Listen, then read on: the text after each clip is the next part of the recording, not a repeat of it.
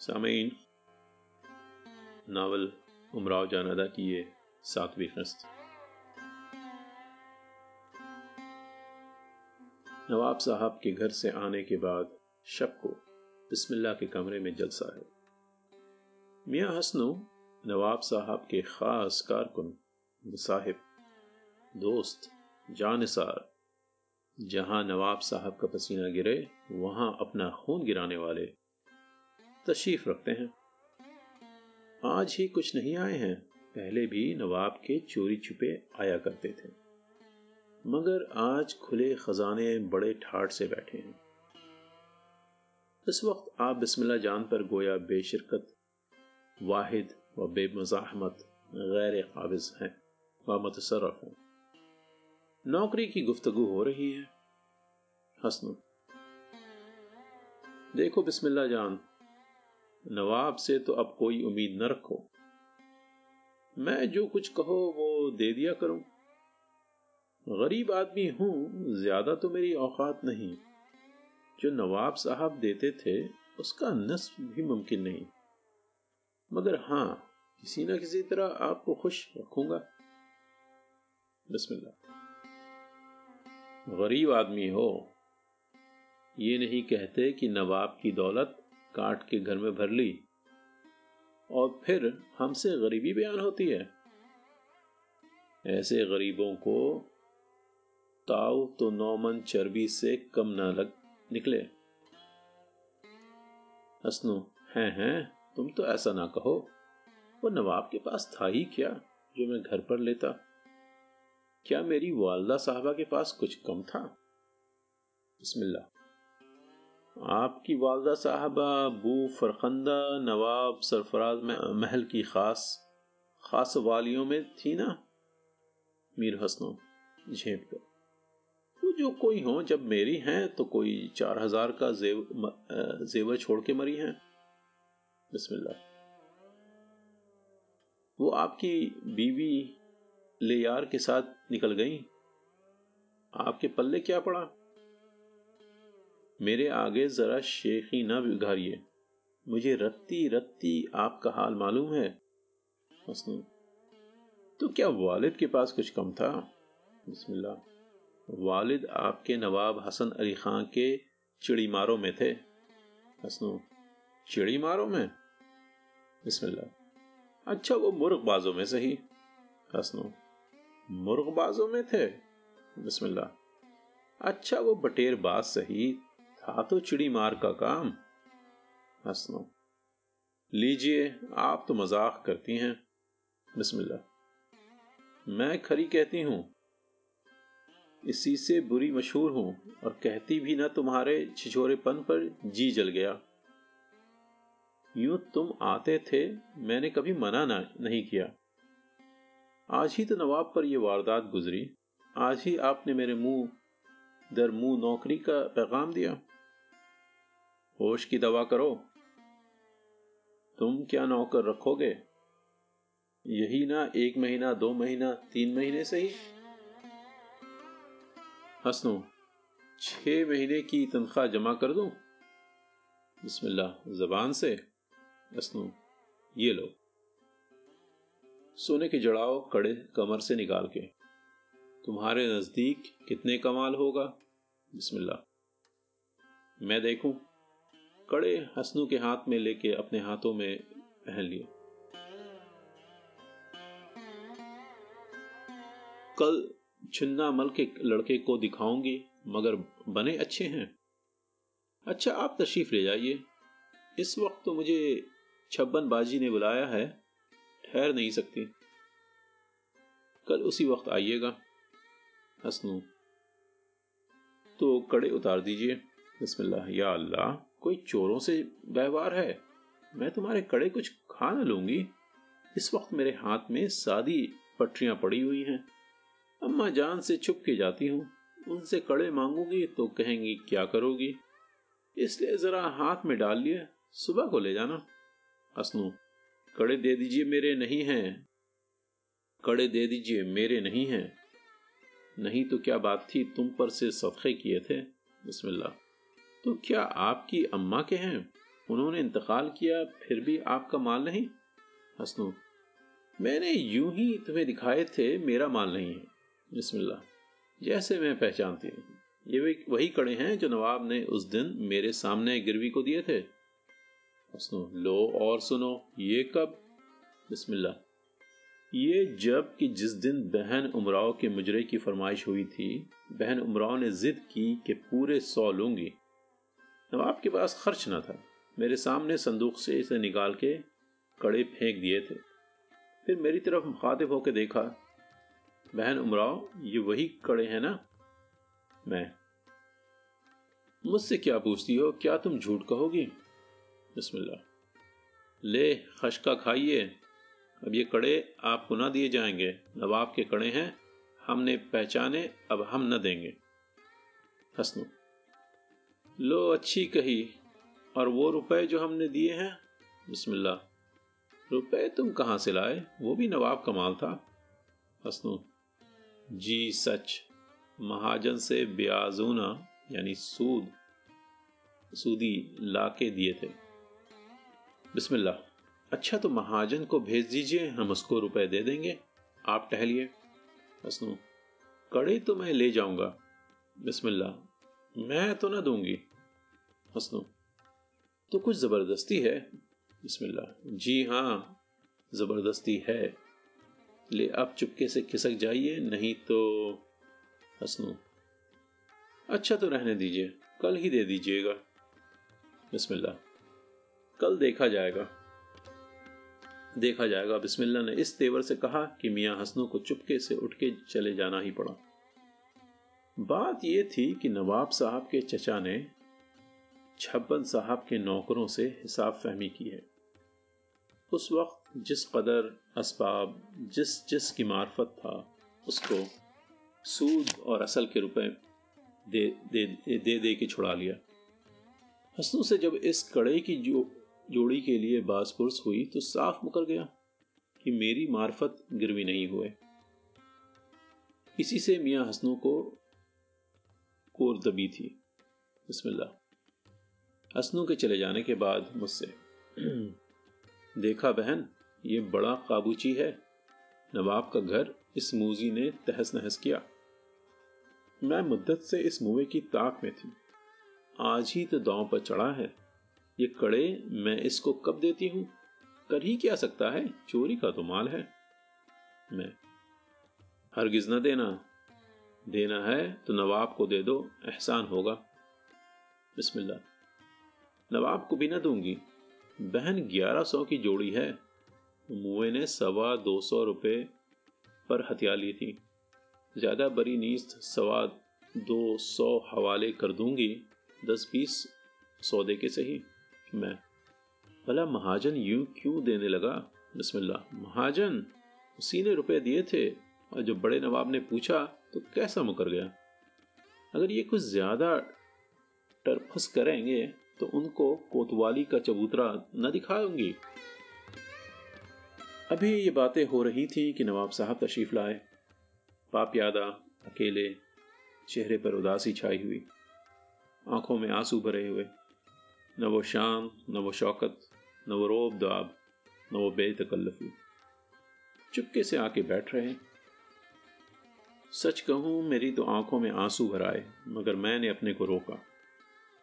मगर वाह री बिस्मिल्लाह, रंडी हो तो ऐसी हो। आते के साथ ही कड़ों का खस्सा छेड़ दिया। बिस्मिल्ला नवाब, देखो, ये वही कड़े की जोड़ी है ना, जो तुमने उस दिन हसनों को गिरवी करने को दी थी? नवाब। वही है, वो तो मुकर गया था कि मेरे हाथों गिरवी नहीं हुए। बिस्मिल्ला कितने पे गिरवी हुए थे? नवाब, ये तो याद नहीं, शायद ढाई सौ या सवा दो सौ कुछ ऐसे ही थे। बिस्मिल्लाह। और सूद क्या था? सूद का हिसाब आज तक किसने किया? जो चीज़ गिरवी हुई, फिर उसके छुड़ाने की नौबत कभी नहीं आई, जो सूद का हिसाब किया जाता। बिस्मिल्लाह। अच्छा तो ये कड़े मैं ले लूँ? नवाब, ले लो। बिस्मिल्लाह। कहो तो मियाँ हसनू को मिर्ज़ा साहब के पास भेज दूँ? नवाब, नहीं। मेरे सर की कसम, ऐसा न करना। सैयद है। बिस्मिल्लाह। सैयद है? इसके बाप का तो पता नहीं।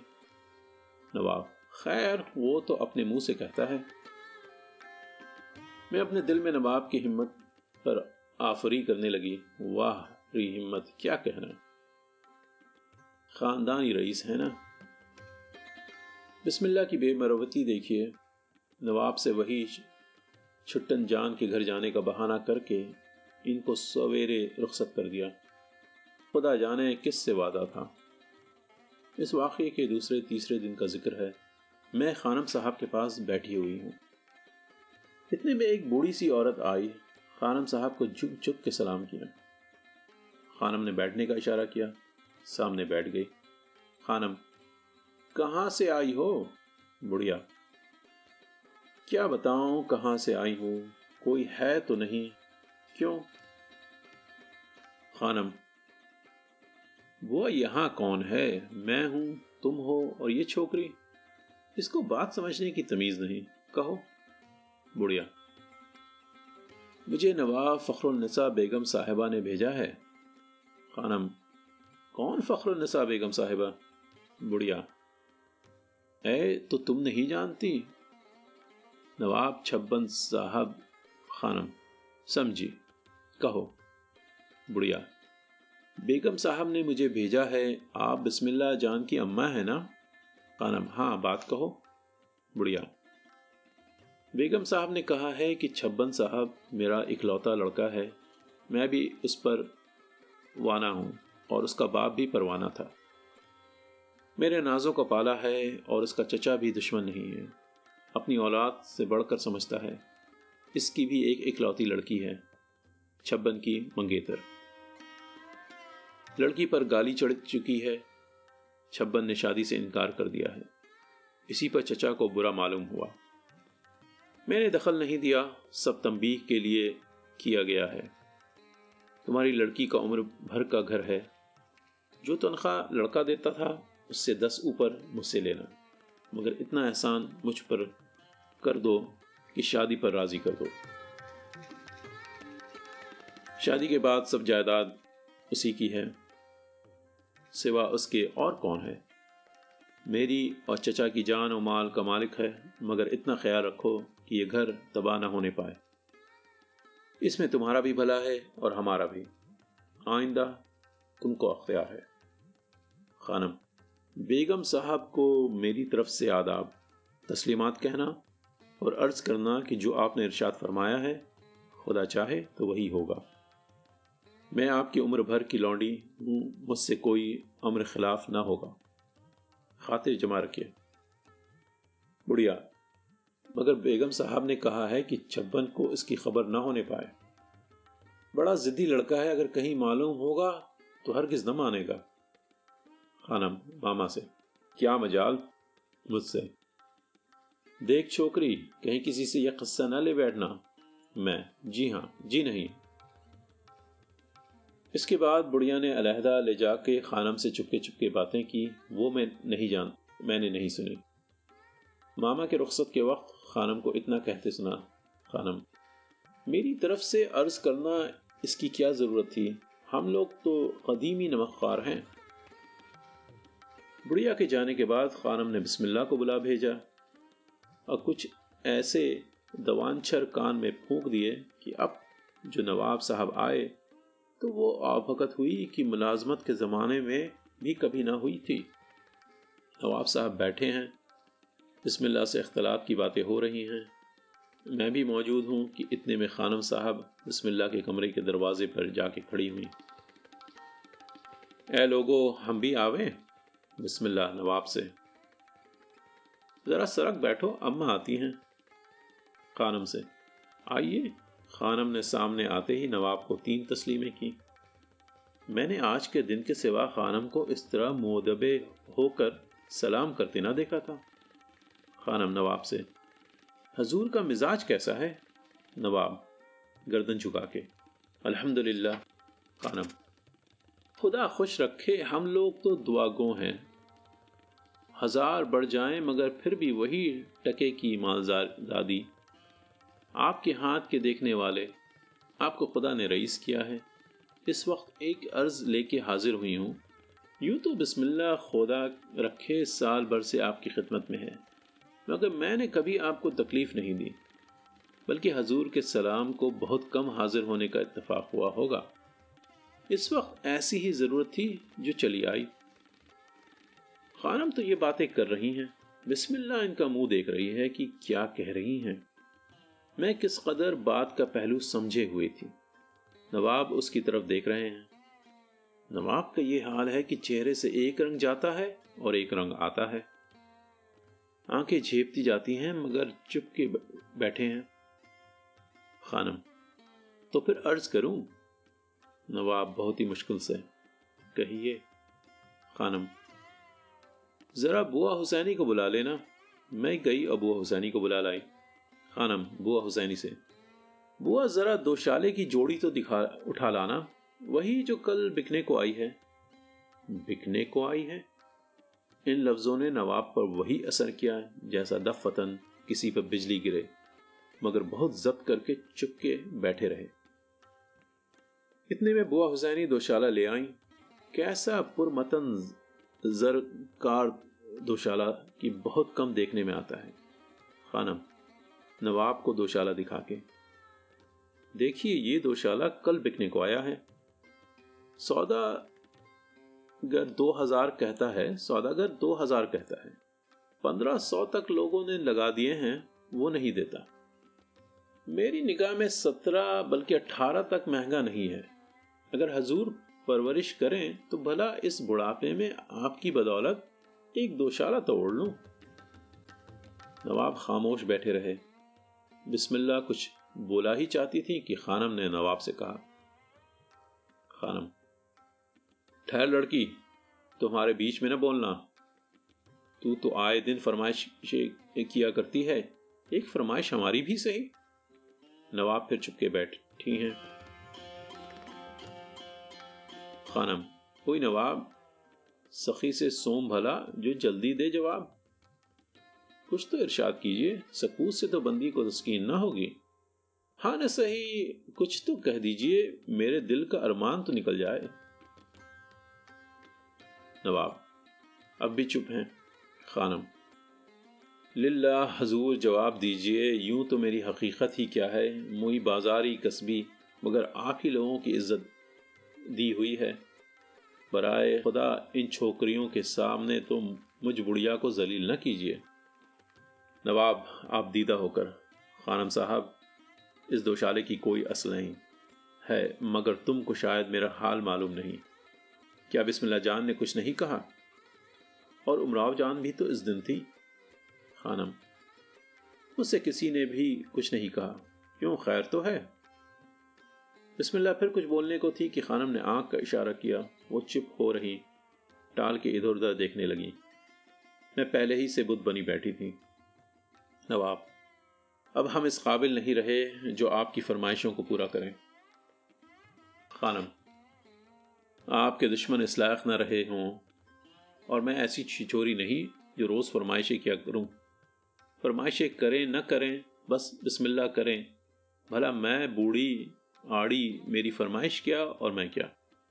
यह कह के खानम ने एक आह सर्द भरी, खानम, हाय तकदीर अब हम इस लायक हो गए कि ऐसे ऐसे रईस एक ज़रा से चीथड़े के लिए हमसे मुँह छिपाते हैं। मैं देख रही थी कि खानम का एक एक फिक्रा नवाब के दिल पर नश्तर का काम दे रहा था। नवाब, खानम साहब, आप सब लायक हैं। मैं सच कहता हूँ, अब मैं इस लायक नहीं रहा जो किसी की फरमाइश पूरी करूँ। इसके बाद नवाब ने अपनी तबाही का मुख्तसर हाल कहा। खानम खैर मियाँ, इस लायक तो आप नहीं रहे कि एक अदना सी फरमाइश पूरी करें। तो फिर लौंडी के मकान पर आना क्या फ़र्ज़ था? हजूर को नहीं मालूम कि बेसवाएँ चार पैसे की मैयत होती हैं। कि आपने ये मसल नहीं सुनी कि रंडी किसकी जोरू हम लोग मुरवत करें तो खाएँ क्या? यूँ आइए, आपका घर है, मैं मना नहीं करती। मगर आपको अपनी इज़्ज़त का खुद ही ख्याल चाहिए। या कह के खानम फ़ौरन कमरे से चली गई, नवाब। वाकई मुझसे बड़ी गलती हुई। अब इंशाल्लाह न आऊँगा। ये कह के वो उठने को थे कि बिस्मिल्ला ने दामन पकड़ के बिठा लिया। बिस्मिल्लाह। अच्छा तो इस कड़े की जोड़ी के बारे में क्या कहते हो, नवाब? किस कदर तरश हो के मैं नहीं जानता। बिस्मिल्लाह। ए, वो तो तुम बिल्कुल ही खफा हो गए। जाते कहाँ हो, ठहरो। नवाब। नहीं, बिस्मिल्लाह जान, अब मुझको जाने दो। अब मेरा आना बेकार है। जब खुदा हमारे दिन फेरेगा तो देखा जाएगा। और अब क्या दिन फेरेंगे? बिस्मिल्लाह। मैं तो न जाने दूँगी, नवाब। तो क्या अपनी माँ से जूतियाँ खिलवाओगी? बिस्मिल्लाह मुझसे। हाँ सच तो है बहन उमराव। आज ये बड़ी बी को हुआ क्या था? बरसों हो गए मेरे कमरे में, आज तक न झांकी। आज आई भी तो क़यामत बर्पा कर गई।